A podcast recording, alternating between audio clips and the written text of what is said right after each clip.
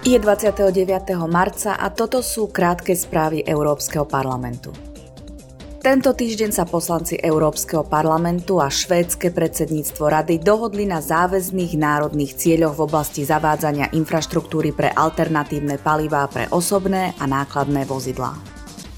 Europoslancom sa podarilo dosiahnuť, že do roku 2026 budú musieť byť na hlavnej transeurópskej dopravnej sieti rozmiestnené elektrické nabíjacie stanice pre osobné automobily aspoň každých 60 km. Vodíkové čerpacie stanice musia byť rozmiestnené aspoň každých 200 km. Ide o ďalší krok k dosiahnutiu klimatickej neutrality Európy do roku 2050. Európsky parlament bude zajtra v Bruseli diskutovať a hlasovať o posilnení uplatňovania zásady rovnakej odmeny za rovnakú prácu alebo prácu rovnakej hodnoty pre mužov i ženy.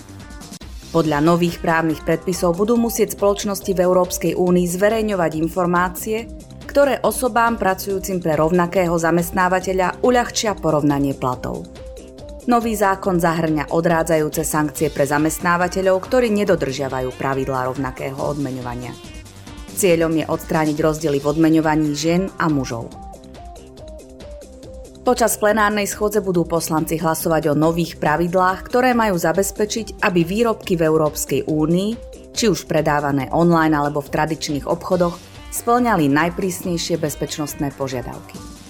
Nový zákon zahrňa účinnejšie postupy pri stiahovaní výrobkov z trhu a odstraňovaní nebezpečného tovaru z internetu. Počúvali ste krátke správy z Európskeho parlamentu.